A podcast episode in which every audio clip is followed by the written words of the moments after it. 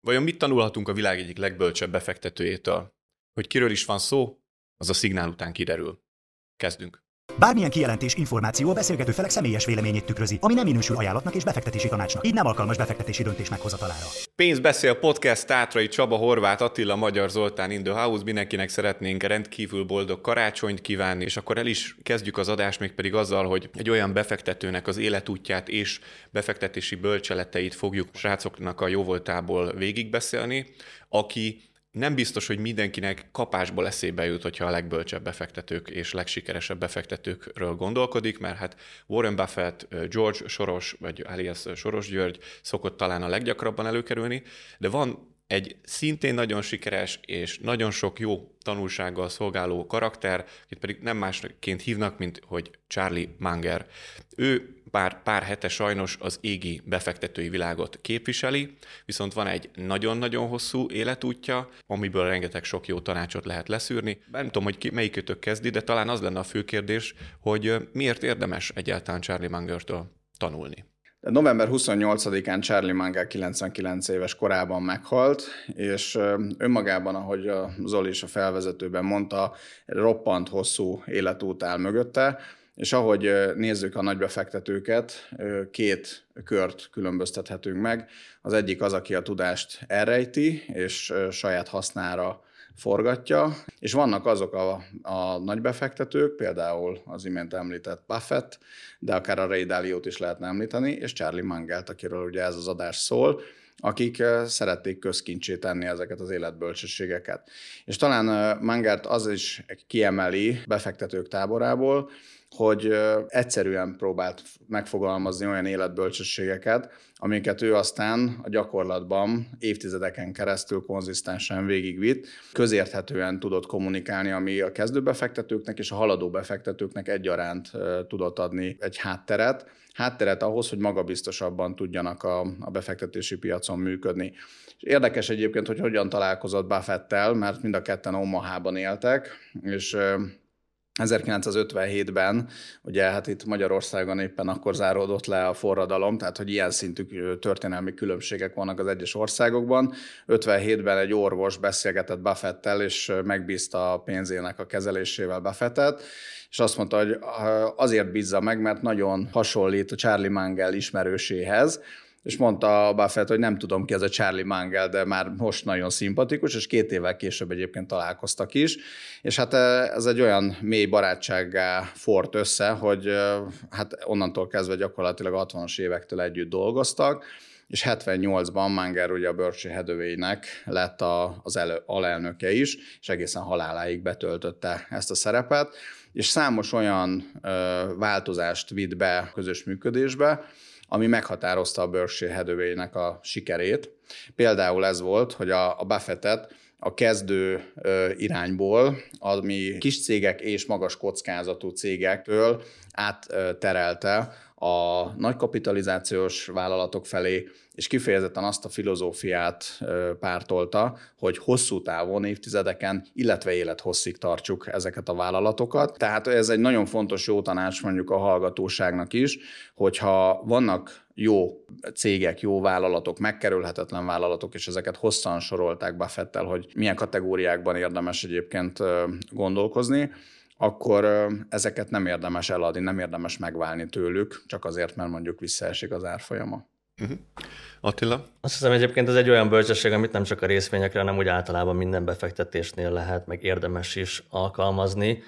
A minőség, meg az, hogy hosszú távon lehessen valamiben bízni, tartani. Szerintem két nagyon kulcs momentum, igazából bármit vásárol az ember, bármi befektet, hogy nem egyszerűen csak azt érdemes nézni, hogy valami potom olcsó legyen, meg azt, hogy már holnapra hogyan tudok esetleg vele, vele triplázni, mert ezek ilyen gyorsan múló, magas kockázatú történetek, ahhoz, hogy, hogy igazán jó eredményeket lehessen elérni, és itt mind a kettőjüknek a példája ezt igazolja, hogy igazából ez egy bizonyítottan eredményes, évtizedek óta működő stratégia, ahhoz arra is van szükség, hogy minőségű, jó minőségű papírokat vásároljunk, ez legyen egy jó minőségű, vagy egy megbízható országnak az állampapírja, egy megbízható vállalatnak a kötvénye, egy megbízható vállalatnak a részvénye, aminek van, van növekedés, jó kilátások, és az, hogy ezt a le, eleve úgy vásároljuk meg, hogy, hogy bízunk abban, hogy ezt hosszú éveken keresztül tudjuk tartani. Nagyszerű vállalatokat észszerű áron. Ez volt az egyik És tartsd örökké. stratégiája, Igen. így van, így van, így van. Amit egyébként én még kiemelnék, szerintem ami miatt érdemes egyáltalán foglalkozni az ő életútjával, meg ami miatt számomra ő nagyon hiteles, hogy, hogy nem zsenének született, mert amikor Buffettet hallgatjuk, amellett, hogy nyilván nagyon, nagyon sok értékes gondolat van, amit el lehet tőle tanulni, lesni, de azért amikor ránézünk az életútjára, tehát hogyha valaki 12 évesen vásárolja meg életében az első részvényét, és gyakorlatilag már 18 éves korában, hogyha nézzük, ha mai forintra átszámítanánk, kb. már 100 milliós vagyon fölött diszponál, akkor persze az ember érzi azt, hogy ő nagyon bölcs, meg hogy nagyon sikeres, de azért nehéz vele azonosulni, mert, mert azt érzed, hogy ő egy zseni, egy, egy, egy, egy kiemelkedett. Így, így van, igen. Szerintem, hogyha valaki egy kicsit belemerül, már rögtön érzi azt, hogy, hogy ő nem lehet a következő Buffett, mert egyszerűen olyan dolgoknak kellett az ő életébe így összeállnia, a, ami azért nem fog összejönni bárkinek. Viszont Charlie Mangernél egészen más a helyzet, mert hogy ő nem is nem is már egy gyerekkorától kezdve lett befektető, sőt nem is befektetési szakemberként indul, hanem először ügyvéd, ügy, ügyvéd volt, sőt ugye előtte volt katona, sőt, sőt még előtte dolgozott Buffett apjának a zöldségboltjában is. De, tehát egészen színes... Egy kis város lehetett a mama akkor, igen.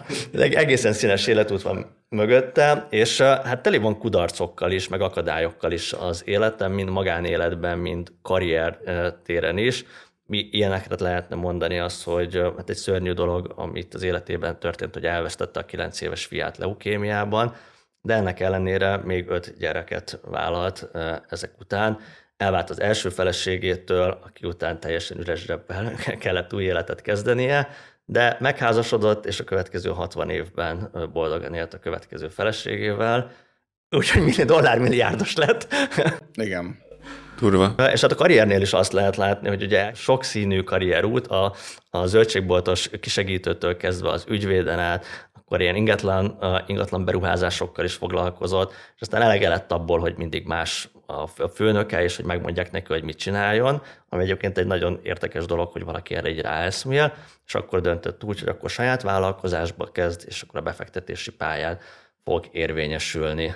62-ben kezdte el egyébként ugye az alapkezelést Akkor először. már majdnem 40 éves volt. Igen, igen és olyan hihetetlen eredményeket, hogy akkor a Dow Jones ilyen 5% körül éves teljesítményt hozott, és ő ilyen 19 felett hozott százalékban éves szinten eredményt, és nagyon sokan ugye nyilván ezért egy bizalmat szavaztak neki. De én még visszakanyarodnék oda, amit előbb mondtál, hogy ő egyébként teljesen más oldalról közelítette hogy a befektetési világot, ugye ügyvéd volt, tehát hogy azért tudjuk, hogy egy közgazdaságtani gondolkozás, illetve a jogi gondolkozás az teljesen más agyi tekervényeket mozgat meg, és ő mégis ezt az utat választotta, és ez egy nagyon fontos üzenet szerintem pont a befektetőknek, és biztos ezzel ti is találkoztatok, hogy ó, de hát nekem nincs közgázvégzettségem, ó, de hát egy egyébként sosem voltam jó matekból. Na most ez nem feltétel, hogy valaki ezekkel a képességekkel rendelkezzen, és eredményeket érjen el a befektetési piacon. Erre az egyik legjobb példa maga Manger. Van még valami jó kis életút történet, vagy, vagy a tanácsok jönnek? Szerintem ráfordulhatunk így a, a tanácsokra. Igazából hmm. nagyon sok van, és most tényleg bőségzavaran nagyon szemeznünk kellett ahhoz, hogy egy észszerű időn belül tudjuk tartani ezt az adást. Egyébként, hogyha valaki úgy érzi itt a, az adást hallgatva, hogy ezekből a bölcsességekből még hallgatna, szerintem legalább egy tizet össze tudnánk hozni, mint tíz adásra valót, akkor írja nyugodtan kommentbe, és hogyha nagy az érdeklődés, akkor szívesen csinálunk még belőle, mert hasonló színvonalban tényleg még bőven lehetne felsorakoztatni. De nekem az egyik kedvenc bölcsességem az az, az inverse gondolkodás, amire Manger hívta, hívja föl. Sok mindenki, de Manger kifejezetten fölhívja a figyelmet, mind befektetőként, mind pedig a magánéletben. Ennek a lényege az, hogy próbáljuk meg megfordítani a gondolkodást, meg a hozzáállásunkat, és nézzük azt, hogy mit kell csinálnom ahhoz, hogy például elveszítsem az összes pénzemet befektetőként. Mit kell csinálnom ahhoz, hogy sikertelen befektető legyek? És nekünk egyébként az értetően a befektetésről könyvnek konkrétan egy egész fejezet rendeződik köré a gondolat köré, hogy azt próbáltuk meg körbejárni, hogy igazából mit kell tennem ahhoz, hogy sikertelen legyek, mit kell tennem ahhoz, hogy elveszítsem az összes pénzemet. És onnan próbáltuk meg megfogni, hogy, hogy milyen út vezet a sikertelen befektetőhöz Mert igazából, hogyha már megvan az, hogy mit kell csinálnod ahhoz, hogy, hogy elbukjál, akkor tudod, hogy mi az, amit nem kell csinálnod ahhoz, hogy sikeres legyél. Mi a rövid élettitka? Ugye beszélgetünk podcast felvétel előtt. Ugye sokat igyál, dohányozzál, két végén égesd a gyertyát, Aha, stb. Ne, ne sportol, ne egyéb vitaminokat. Így van. Így van. És az garantált a siker. Sok stressz. Így van, sok stressz, igen. És azt lehetne hosszan, amiben egyébként sokan beleragadnak abszolút. Igen. igen. Meg, meg említ egyébként a párkapcsolatnál is, hogy ember gondolja végig azt, hogy mi kell ahhoz, hogy elhagyja a kedves párja, mi, mi, mi vezet hozzá, tehát ilyenek, hogy tudom, csaljad meg, legyél vele tiszteletlen, ne beszélgessél vele, van egy pár, pár elég jól kikövezett út a, a boldogtalan párkapcsolathoz, és igazából, hogyha az ember már ezt nem csinálja, nem, nem tesz más, csak annyit, hogy ezeket nem csinálja, akkor az már mondhatni egy, egy boldog párkapcsolathoz, egy sikeres befektetői karrierhez, egy egészséges élethez vezethet. Így van. És hát azért jó ezzel kezdeni, mert hogyha valaki ugye kezdő befektető, akkor valószínűleg még sikertelen befektető karakterében van, hiszen nem tud semmit a befektetésekről. Tehát ha először fölírja, hogy mi az, ami vagy meg, meg tudja, hogy mi az, ami semmiképpen nem vezet célra, akkor hamar észreveszi magán, hogy ha, most pont azt csinálom, amivel öngolt rugok. Hát például ilyen, a, ami szerintem egy tipikus ilyen befektetői elég sokat lehet, fel lehetne sorolni, de, de mondjuk a sűrű kereskedés, az, az egy olyan dolog, amire nagyon könnyen el lehet csábulni, meg a türelmetlenség is ide tartozik, hogy megveszem és gyorsan próbálok itt túladni rajta. Megforgatom. Az, hogy meg... Ugye, van, ez, van ez a, a magyar nyelven, ez a szép kifejezés. Mint az avart, ugye? igen, ősszel a falevelet azt szokták megforgatni. De egyébként igen, és ez a minden rövid távon minél több hozamot, és akkor amikor egyébként oda lenne téve mögé a kérdés, hogy amúgy mire kell? Ja, semmi, csak hogy rövid távon hoz sokat, és akkor abból meg megint az öngól. Igen, egyébként szütően. ki is számolták azt, hogy ha, ha egyébként 1978-ban, amikor Manger ugye a Berkshire Hathaway alelnöke lett, akkor mondjuk 100 dollárt befektettünk volna a, a Berkshire részvényébe, akkor a haláláig több mint 400 ezer dollár eredményt hozott volna, szemben egyébként mondjuk a Standard Poorral ez idő alatt, ott csak 17 ezer dollárt értünk volna el 100 dollár befektetésével. Tehát, hogy az a befektetési stratégia, amit egyébként ő és Buffett képvisel, az látszik, hogy sokkal-sokkal sikeresebb, mint a, a, a világ legkeresettebb részvényindexe. Szóval inverse gondolkodás, és még? Az inverse gondolkodás, igen, és ezt az élet minden területére érdemes szerintem felhasználni, mindig érdemes ebben, ebben így elgondolkodni. Szerintem ez egy nagyon jó mentális modell. Egyébként ezek a mentális modellek, meg ezek a filozófiai megközelítések, ezek nagyon-nagyon sűrűn így visszajönnek azokban a bölcsességekben, amiket ő így kommunikál, van is egyébként ezzel kapcsolatban írás, amik ezeket a mentális, meg pszichológiai defekteket veszi itt sorra. Van egy könyve is egyébként a Poor Charlie Almanak, ahol a mentális modelleken megy végig. Belinkelünk egyébként, van egy jó videó is a Swedish Investorban, ahol végig megy hét, hétszer egy órás videón keresztül végig, mert tényleg nagyon sok anyag van, ami konkrétan erről szól, és egy egy anyagban nem csak egy darabot, hanem többet mert megy végig, szerintem van vagy 20 jelentális modell, amit nagyon alaposan feldolgoz, de ezen kívül szerintem, hogyha még visszaugrunk egy kicsit így a befektetésekhez, akkor, akkor szerintem az egyik dolog, amire még így fölhívta a figyelmet, és ami nagyon hasznos, az, hogy a kockázatoknak a természetességéről nagyon őszintén tudod beszélni. Például van egy jó idézet tőle, hogyha képtelen vagy száz évenként két-három alkalommal bekövetkező 50%-os vagy annál is nagyobb piaci áresést kellő nyugalommal fogadni, akkor a részvény birtoklás egész egyszerűen nem neked való, és megérdemled a neked jutó azokéhoz képest középszerű eredményt, akik a megfelelő vér- vérmérséklet birtokában jóval filozofikusabban tekintenek ezekre a piaci ingadozásokra. Azért szeretett nem egyértelműen fogalmazni, de én értem. Zoli, te vagy az egyszerűség, tehát egyszerűsítésnek a koronázatlan királya. Hát, ugye, Mondd el akkor, hogy ennek a lényege az, hogy a részvénypiacnak Várjál, mert Acsi most fordítja le, teljesen jól. Akkor nem tesztelünk. Figyeltél le? Fordítsátok le, utána elmondom, hogy jól, jól gondoltam el.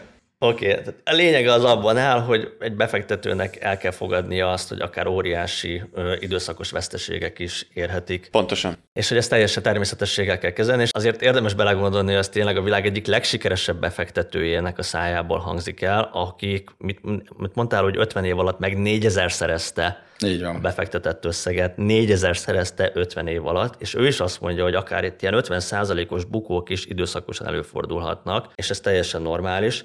És ezt látjuk igazából most. Tehát két éve benne vagyunk egy válságban, úgyhogy nagyon sok befektetőnek kikezdte már az így a türelmét, meg az idegeit. Még egy dolgot is személyesen hozzáfűznék, ami nem csak a nagy méretű visszaeséssel kapcsolódik, hanem ennek az elnyúlására, mert itt ugye elhangzik tényleg az, hogy 50 év alatt 4000 százalék, wow, rengeteg sok pénz, meg óriási hozam, de hogy nem egyszer volt olyan 5 éves szakasz, azért elég hosszú, hogy 5 évig kell várni ahhoz, hogy új csúcsra emelkedjen az egyenleg.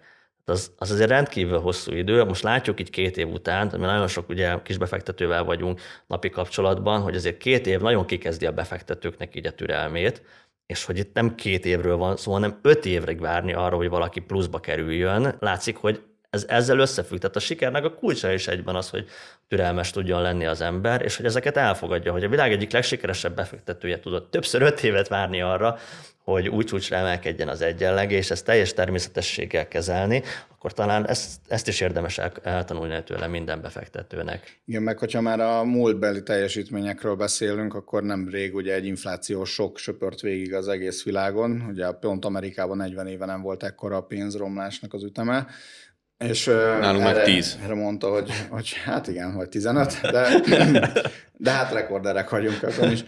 Tehát ha én optimista tudok lenni, ugye már majdnem akkor, amikor halott vagyok, akkor önök biztos, hogy el tudnak viselni egy kis inflációt. Tehát, hogy ilyen lazasággal tudta ezeket a helyzeteket kezelni, és tényleg mindig a, a big picture-re fókuszált, az, hogy a nagyobb képet kell nézni, és hosszú távban kell gondolkozni, és valójában ugye pont ez a baj a kisbefektetőkkel sok esetben, hogy nagyon rövid távban, hónapokban, fél évben, évben tudnak gondolkozni, és például nem veszik figyelembe ugye a gazdasági ciklusokat, és az, hogy a, ha befektetünk, akkor egy törvényszerűségek mezejére lépünk, amit egyébként, hogyha valaki egy kicsit tanulmányozza Mangert, és egy-két könyvet elolvas, például ugye a mi könyvünkben is részletesen ezeket leírjuk, ezeket az alapvető összefüggéseket, akkor már nagyobb bizalma kezd kialakulni ezzel kapcsolatban. Ez ugyanaz mondta, hogy hogyha nem lennének a piacon kockázatok, vagy a piac olyan kockázatok nélkül, mint a, a vallás mondjuk pokol nélkül. Tehát, hogy ezek az alapvető összefüggések szintén ugye meghatározták az ő életét, és például voltak paradigmaváltások, hogy nagyon sokáig a technológiai cégeket nem vásárolták meg a Berkshire Hathaway-be, aztán 16-ban megvettek Apple részvényt, és most gyakorlatilag az Apple részvényben majdnem a 6% a kibocsátott részvényeknek a 6%-át birtokolja a Berkshire, ez ugye több mint 165 milliárd dollárnyi értéket jelent, ez majdnem a Hathaway-nek jelenleg az 50 át teszi ki, tehát egészen elképesztő kitettséget határoztak meg Buffettel, és szerintem ez nagyon fontos, hogy haladni kell azért a, a korral, és mellette van rengeteg olyan nagy vállalat, amiket például a Coca-Cola-t ugye tudnánk említeni, a Kraft Heinz, vagy éppen a vasútársaságok. Ezeket évtizedek óta tartják. Hosszú évtizedek Pedig óta. azért a Coca-Colában is nem egyszer voltak elég gyenge időszakok, amikor tényleg rossz volt így ránézni az árfolyamra, meg ahol azért kerülték a befektetők, hát itt hosszú évek teltek el úgy, hogyha ránézett valaki a Coca-Cola-nak az árfolyamára, akkor egyáltalán nem tűnt azért annyira rózsásnak a helyzet, de hogy ezekben az időszakokban is megtartották, mert hogy igazából látták, ez egy jó cég, jók a kilátásai, előbb-utóbb vissza fogja igazolni a piac. Igen, és a másik az, hogy a stratégiájuk egy nagyon fontos része az, hogy a készpénzállományokat folyamatosan növelték. És amikor például pénzügyi krízisek vannak, ez igaz volt a 70-es évekre, 80-as, sőt egyébként például a 2008-as válság, vagy akár a dotcom, tehát hogy nagyon sok ilyen piaci krízis volt, ahol nagyon olcsón tudtak nagyon jó minőségű részvényeket vásárolni, és egyébként zárójel, hogy a, a bőrsének jelenleg, tehát most így 23 végére majdnem annyi készpénzállománya van, mint 2022-ben Magyarország GDP-je tehát majdnem eléri azt a ugye 160 milliárd dollár, most már lassan a bőrsének a készpénzállománya, és ilyen 180, közel 190 milliárd dollár volt 2022-ben Magyarországnak a GDP-je, és ezeket mindig félre rakják ezeket a pénzeket, és megvárják, hogy a piac egyszerűen oda lökje neki azokat a cégeket, amiknek nagyon jó az árazása. Jókor, jó áron sokáig jó cégeket venni, oké, okay, és még? És uh, szerintem igazából ezt még nagyon hosszú ideig lehetne sorolni, Még ilyen jellegű bölcsességeket, de én már is zárásként rátérnék egy kicsit egy, ezen túlmutató, befektetéseken túlmutató tippekre, tanácsokra, az pedig így a boldogsággal kapcsolatos. Csaba, átadjam neked a szót. Hát akár, de mind a ketten házasok vagyunk. Tehát a boldogság első szabálya az, hogy csökkentsd az elvárásaidat. Így házasodtam meg én is, a feleségem csökkentette az elvárásait. ez, ez szerintem nagyon aranyos, és, és jól kifejezi az ő humorát. És tényleg alapvetően az, hogy hogyha tényleg egy komolyra fordítjuk a szót, és lefordítjuk a befektetés világára, akkor alapvetően irreális elvárásokat ne társítsunk mondjuk a befektetési piachoz, vagy az adott eszközhöz, hanem tényleg egy, egy reális hozamelvárásban gondolkozzunk, azzal a kockázatvállalással fűszerezve, amivel egyébként, amit felmértünk, és, és tisztában vagyunk vele. Igen, és ugye ez nem csak a hozamról szól, hanem, hanem a személyes lelki állapotunkról is, mert azt látom, hogy tényleg rengeteges stresszelnek a befektetők azzal, hogy, hogy mekkora az infláció, nem tehetnek róla, semmi közük nincsen hozzá, nem tudnak rajta változtatni, visszaesett a befektetésük, szinte nem tudnak rajta változtatni, éppen kevesebb hozamot értek el egyik évben, mint az állampapír, és hát ezért tényleg sokan így a kardjukba dőlnek. De van egy csomó olyan dolog, amire nem lehet változtatni, egyszerűen csak az elvárásokat kellene legalább egy időre módosítani, és rögtön garantált lenne a boldogság. Ja, a körülményekhez igazított elvárás. Még ezzel Igaz. lehet egyébként operálni. Egyébként ez egy buddhista tanítás, az elvárások mentes élet, meg a vágyak nélküli élet, az az igazi boldog Hú, ez működne. Napjainkban. Talán a mérséklése az lesz szerintem, ami, ami, ami elfogadható. Jó, oké. Okay.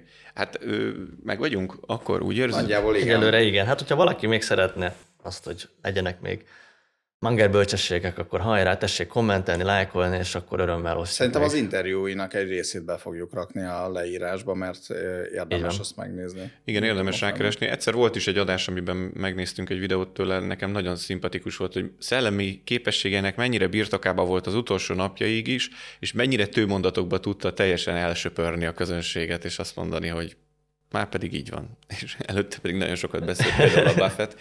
Úgyhogy érdemes megnézni a videókat is. Hát akkor én mondom így sorba, de közben mutatom is, hogy szeretetünket és békénket küldjük, valamint boldog karácsonyt, azt így kell mutatni, gondolom. És um, van még egy dolog, amit el kell mondjak.